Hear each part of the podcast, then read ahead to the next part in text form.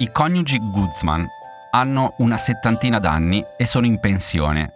A Monterrey, in Messico, dove vivono, l'anno scorso è finita l'acqua. Non ce n'era più. Dai rubinetti di casa non usciva niente. Negli anni precedenti la siccità aveva prosciugato tutta l'acqua disponibile della zona. I Guzman in realtà avevano un tesoretto. Lo avevano pagato tanto e custodito proprio per le emergenze, quelle più gravi. Un serbatoio d'acqua da 800 litri sistemato sul tetto. Poi è finita anche quella di acqua è che a un certo punto l'acqua sembrava finita dappertutto, nei supermercati, nei negozi, ovunque. Solo che le aziende della zona invece sembravano averne. La Coca-Cola, la Heineken, ad esempio, continuavano a imbottigliare. Allora sono partite le proteste. Lo slogan era Non è siccità, è un saccheggio. Poi, piano piano, anche se razionata, l'acqua è tornata e insieme all'acqua agli abitanti di Monterrey è arrivata una notizia. El tema volvió a quedar de manifiesto desde que se anunció el plan de la empresa de autos eléctricos Tesla de instalar una fábrica en el país. La Tesla ha deciso di aprire una fabbrica proprio lì. E questa eventualità ha diviso la città. Chi era favorevole, chi no.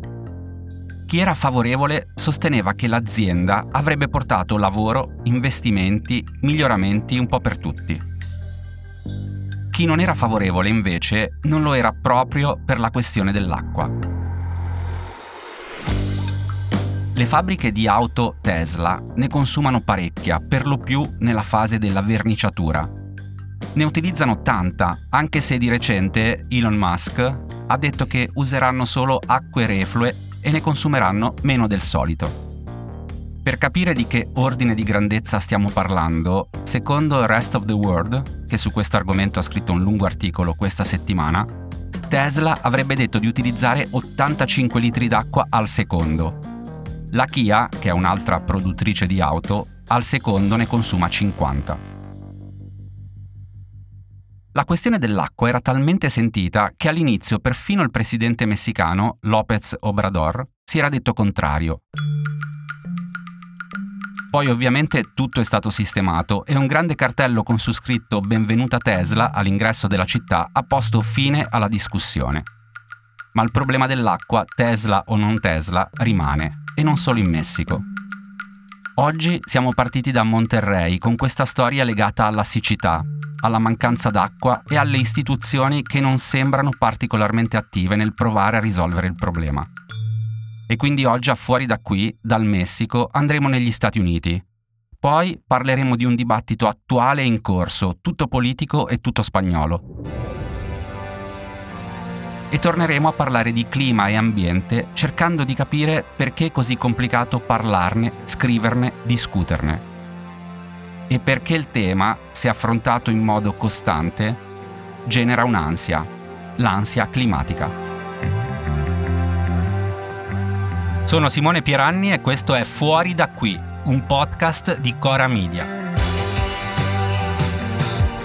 Per tutti quelli che vogliono uscire dalla bolla, quelli che sono stanchi del sovranismo delle notizie e vogliono aprire gli occhi per accorgersi di cosa succede intorno a noi uno sguardo curioso sul mondo per capire di cosa si discute fuori dai nostri confini.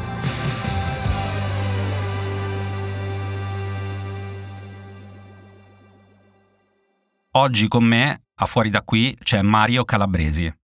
Buongiorno Mario. Buongiorno a tutti, ciao Simone. Allora Mario, tu sei negli Stati Uniti e oggi noi abbiamo cominciato con una storia che parla di ambiente, di clima, di riscaldamento globale.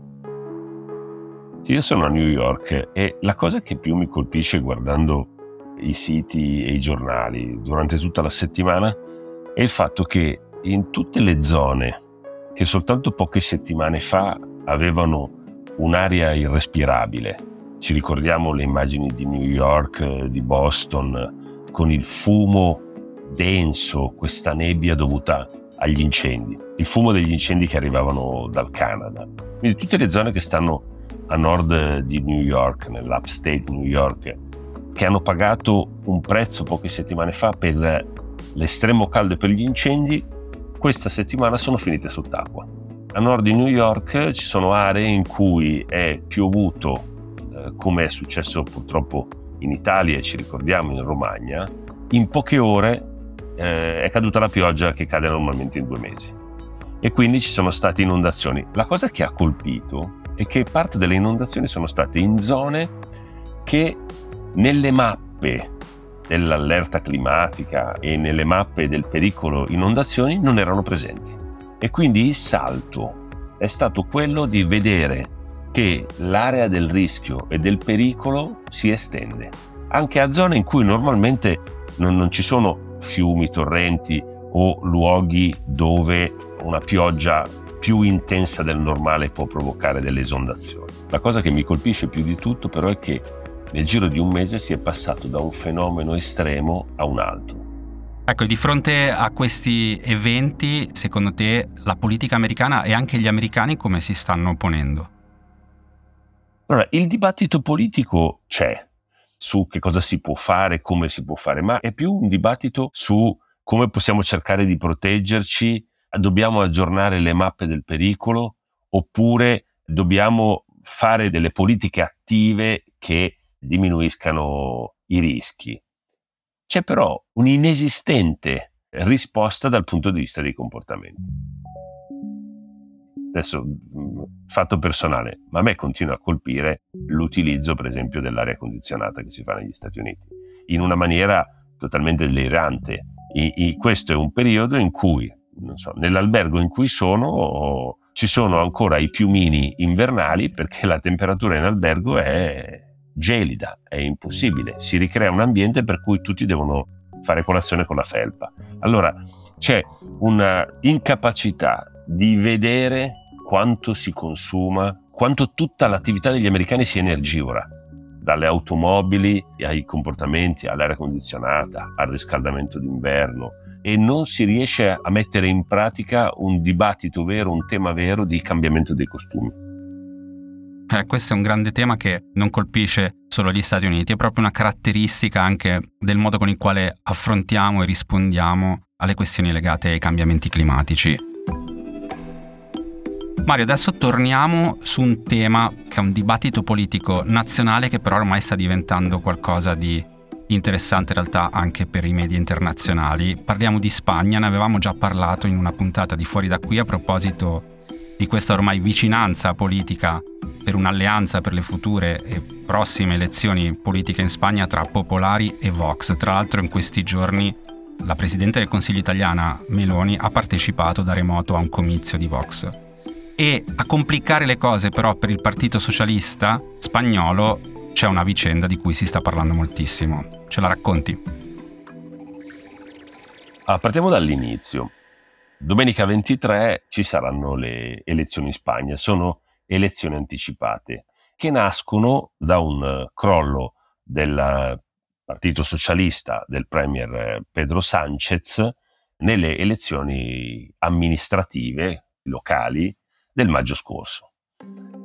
I sondaggi oggi danno il Partito Popolare in testa e in grande crescita come terzo partito Vox, il partito di estrema destra di Santiago Abascal, come ricordavi, gode di un grandissimo favore e sostegno da parte di Giorgia Meloni. Il premier Pedro Sánchez ha un problema con cui non aveva fatto assolutamente i conti.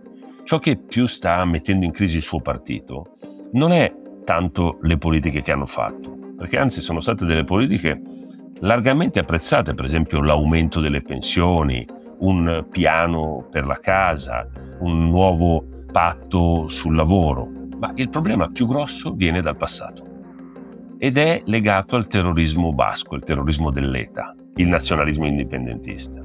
Per darti un'idea ricordiamoci che cos'è stata l'ETA. È stato un gruppo terrorista basco che ha operato per più di 40 anni, a partire dalla fine degli anni 60, e che in questo tempo ha ucciso più di 850 persone. L'ETA ha abbandonato la lotta armata nel 2011 e dopo la fine della lotta armata si è creata una sorta di una coalizione di partiti nazionalisti e separatisti di sinistra che si chiama Bildu. Questa coalizione ha sostenuto esternamente il governo di Sanchez e ha permesso che venissero così approvati i provvedimenti più importanti e quelli più delicati. E questa coalizione di Bildu è cresciuta moltissimo nei Paesi Baschi. Per darti un'idea, oggi più o meno il, il 30% dell'elettorato basco vota per Bildu. Ma alle elezioni amministrative di maggio ha fatto scandalo una decisione. Ha candidato nei consigli comunali 40 ex terroristi, una decina dei quali condannati per omicidi. C'è stata una polemica infinita.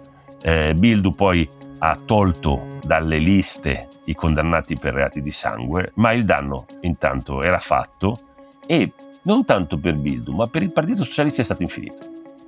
È stato un danno fortissimo perché ha permesso al Partito Popolare e a Vox di dire voi state coi terroristi, voi governate coi terroristi. Sanchez ha sottolineato più volte che non ha nessun rapporto personale con loro, che è contro il terrorismo, ha eh, preso le distanze da tutto questo. Ma non, non, c'è stato niente da fare. La polemica è molto, è molto forte. E questa polemica oggi è ancora il tema del giorno.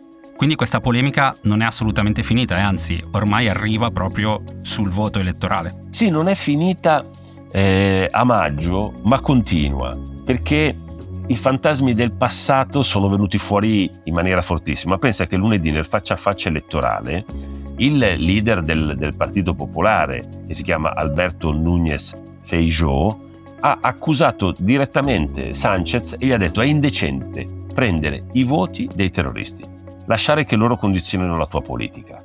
E poi lo ha guardato in faccia e gli ha detto, ma tu riesci a dormire la notte? E questo è un malessere che è anche presente nel Partito Socialista. E il tema vero è che la politica spagnola non è riuscita a fare i conti né a destra né a sinistra con le scorie del passato, col terrorismo dell'ETA. Sai, questa coalizione, la Bildu, ha abbandonato il terrorismo, il suo leader ha detto ci scusiamo con i familiari delle vittime, non sarebbe mai dovuto succedere, ma non riesce a dire una parola chiara di condanna a quello che è stato il terrorismo. E questa è una grandissima debolezza. È successo poi una cosa in questa settimana, che c'è stata una divisione tra i familiari delle vittime del terrorismo, tra chi dice eh, questa è una vergogna e sposa un, uno slogan. Devi sapere che tantissimi militanti eh, del Partito Popolare e di Vox in questi giorni vanno in giro con dei cartelli e con delle magliette su cui c'è scritto che te vote Xapote, eh, cioè lascia che Xapote voti per te. È una provocazione perché Xapote è il nome di battaglia di Francisco Gastelu che è uno dei killer più spietati dell'ETA, uno che ha 152 anni di carcere, era l'ala dura, il capo militare, uno che è stato catturato in Francia dieci anni fa, ma è sempre stato zitto nei processi e non ha mai fatto nessun tipo di autocritica, né, nulla di diverso. Allora che cos'è il messaggio che vogliono dare? Eh, scegliete chi votare. Da un lato ci sono il Partito Popolare e Vox e dall'altro ci sono gli amici dei terroristi e Sanchez non è stato capace di tirarsi fuori da, da questa cosa, non è stato capace di dire anche lui qualcosa di così netto e chiaro e di uscire da questo dibattito. Ormai è partita una specie di valanga mediatica e che ha colpito anche i familiari delle vittime, che si sono spaccati. Si sono spaccati perché c'è una parte che dice effettivamente è una vergogna che questi del, di Bildu eh, votino con il Partito Socialista i provvedimenti e dall'altra parte però ci sono anche familiari delle vittime che dicono no, noi non vogliamo essere usati politicamente, i nostri morti non devono essere usati nella battaglia politica per portare a casa un voto in più. Ci sono dei sondaggi che dicono se tutta questa vicenda sta effettivamente colpendo la proiezione elettorale del PSOE. Sì, sì, fin dalle elezioni diciamo, amministrative e locali si vede come questo tema ha spostato voti, cioè soprattutto in quella parte di, di, di, di voti eh, che stanno al centro, indecisi e soprattutto nelle, nell'età sopra i 50 anni, in quelli che hanno la memoria storica del terrorismo. Allora, per darti un'idea, sono ormai che l'ETA ha abbandonato la, la, lotta armata ormai sono 13 anni, ma eh, tutti, ciò, tutti, coloro che sono più grandi, che hanno da, da, 50 anni in su, ricordano bene cosa sono stati gli anni 70 e 80 degli attentati, dei rapimenti e delle bombe dell'ETA. E su questa parte di popolazione questa campagna sta avendo un effetto molto forte. Tra l'altro su questo tema in settimana c'è stato un editoriale di El País il principale quotidiano spagnolo, nel quale veniva citato proprio il tuo libro tradotto da poco in spagnolo. Tu sei andato anche a fare delle presentazioni in Spagna di recente. Sì, il Spingendo la notte più in là, il mio primo libro che parla appunto del terrorismo, delle vittime del terrorismo, è uscito in Spagna e si chiama Salir della Noce.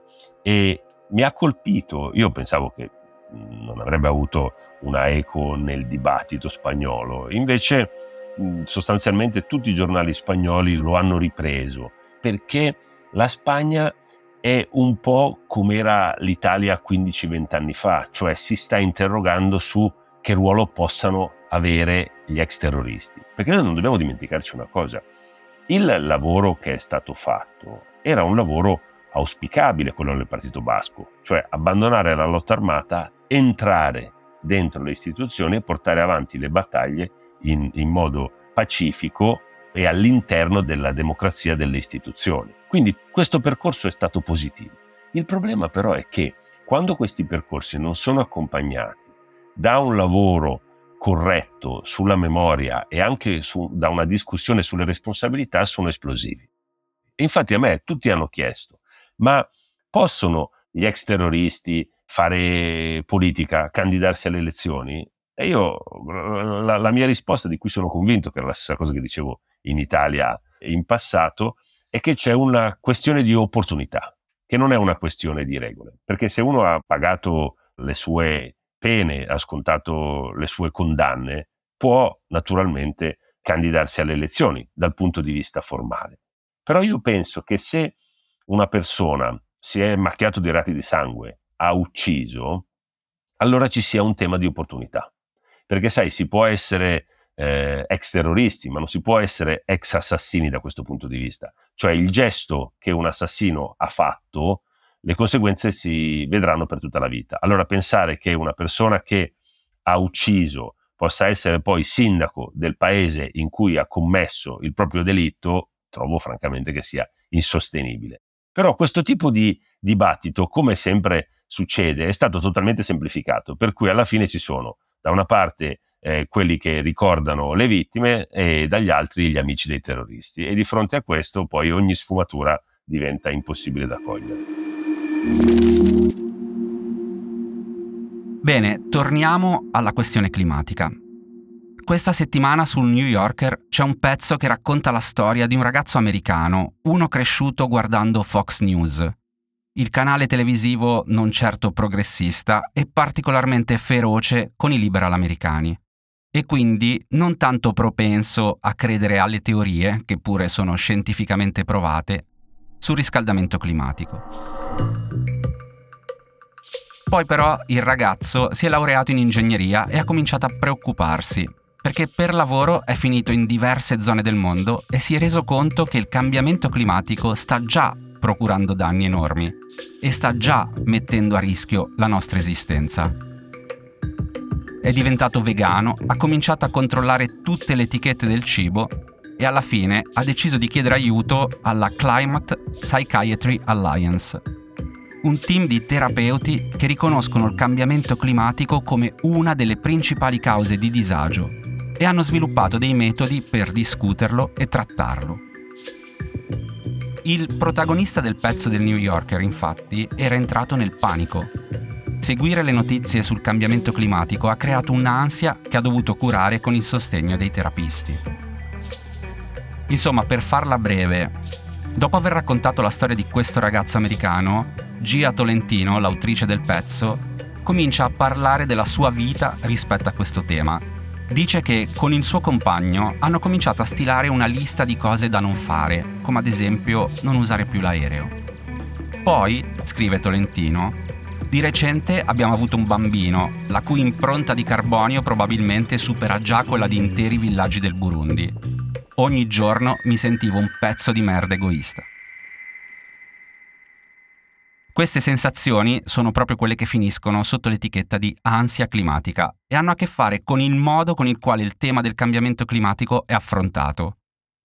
Di solito, almeno da noi, si dice che il tema non tiri, annoi, stanchi o appunto finisce per mandare in ansia chi legge.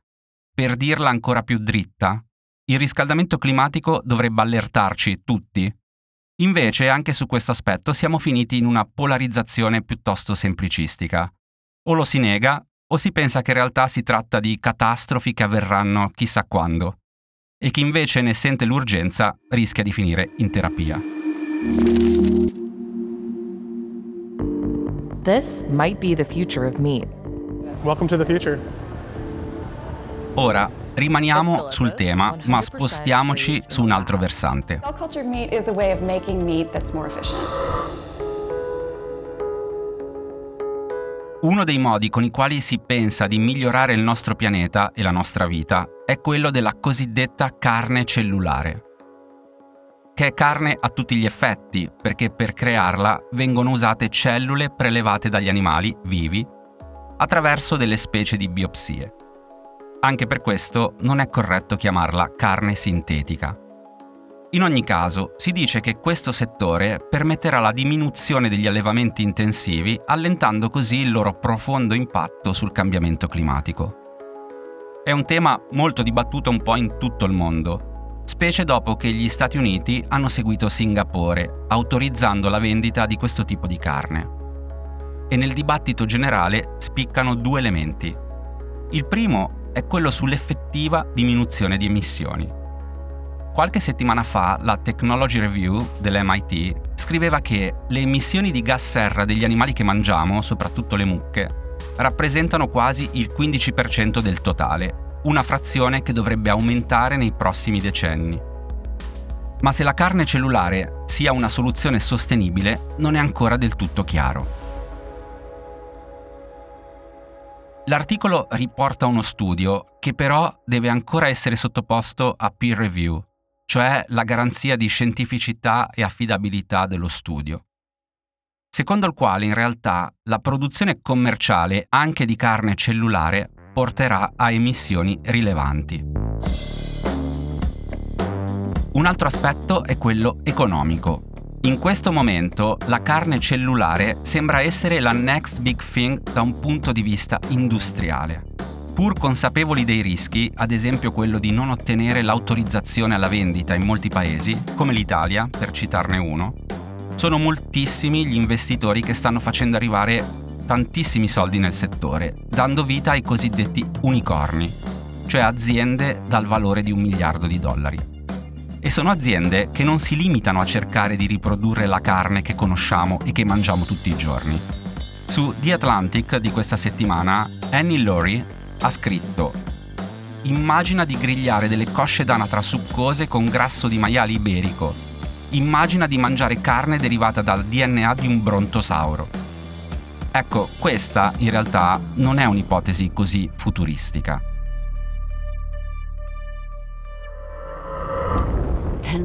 10,000 years ago, these giants roamed the earth. But climate change destroyed every last one of them. Quello che avete sentito è il video di promozione di una delle più grandi aziende australiane di carne coltivata. E avete capito bene, recentemente la VOW ha prodotto della carne derivante dal DNA del mammut. E questo video in particolare promuove le polpette di mammut. Allora, come avrete capito, siamo in un momento nel quale la scienza ci avvisa dei rischi, ma corre anche velocemente per fornire delle soluzioni, che però non a tutti piacciono. Ma c'è chi si affida a metodi più antiquati, più tradizionali, non meno efficaci e non meno controversi. There's a reason why they call it an ecosystem. Because when it comes to nature, species are performing this incredibly intricate, delicate dance Oggi chiudiamo la puntata con la storia dei If you Rewilders. take out just one species, it can end up having a catastrophic effect Nell'audio che avete ascoltato, Anna Fry, una matematica, racconta che a causa della devastazione dell'ecosistema è necessario provare a ricrearlo. Come? Grazie all'attività delle cosiddette brigate castoro o le brigate farfalle. Parliamo di una rete segreta e sotterranea, per lo più europea, di appassionati di fauna selvatica che stanno riportando diverse specie animali nel loro paesaggio naturale anche in questo campo qualcuno è diventato un simbolo, come ad esempio Gerhard Schwab, un tedesco soprannominato il Pablo Escobar dei castori. Nel corso degli anni Schwab ha allevato castori e ha aiutato numerose comunità in tutta Europa a reintrodurli. Ecco, lui lo fa in collaborazione con dei programmi locali di gestione della fauna selvatica, ma tanti altri invece lo fanno senza chiedere il permesso a nessuno è che questa rete clandestina sente il bisogno urgente di ripristinare gli ecosistemi della natura e così hanno deciso di prendere in mano la situazione. Questa settimana Noema Magazine si è occupata del fenomeno, sottolineando che le azioni dei rewilder non piacciono a tutti. Intanto gli agricoltori si stanno lamentando perché non vogliono che gli animali selvatici distruggano i loro raccolti. E poi ci sono anche gli scienziati che non sono granché d'accordo con queste azioni perché dicono che il processo di reintroduzione deve essere regolamentato e controllato. E dicono che il fenomeno, il rewilding, sia un crimine. I rewilder però sono certi di fare una cosa giusta e dicono che non si fermeranno perché il vero crimine è stato quello di danneggiare in modo irreparabile gli equilibri naturali. A sabato prossimo! Fuori da qui è un podcast di Cora News prodotto da Cora Media, condotto da Simone Pieranni. La cura editoriale è di Francesca Milano. La supervisione del suono e della musica è di Luca Micheli. La post-produzione e il montaggio sono di Emanuele Moscatelli e Mattia Liciotti. I fonici di studio sono Lucrezia Marcelli e Luca Possi. La producer è Martina Conte. Le fonti degli inserti audio e gli articoli di cui abbiamo parlato nella puntata sono indicati nella sinossi.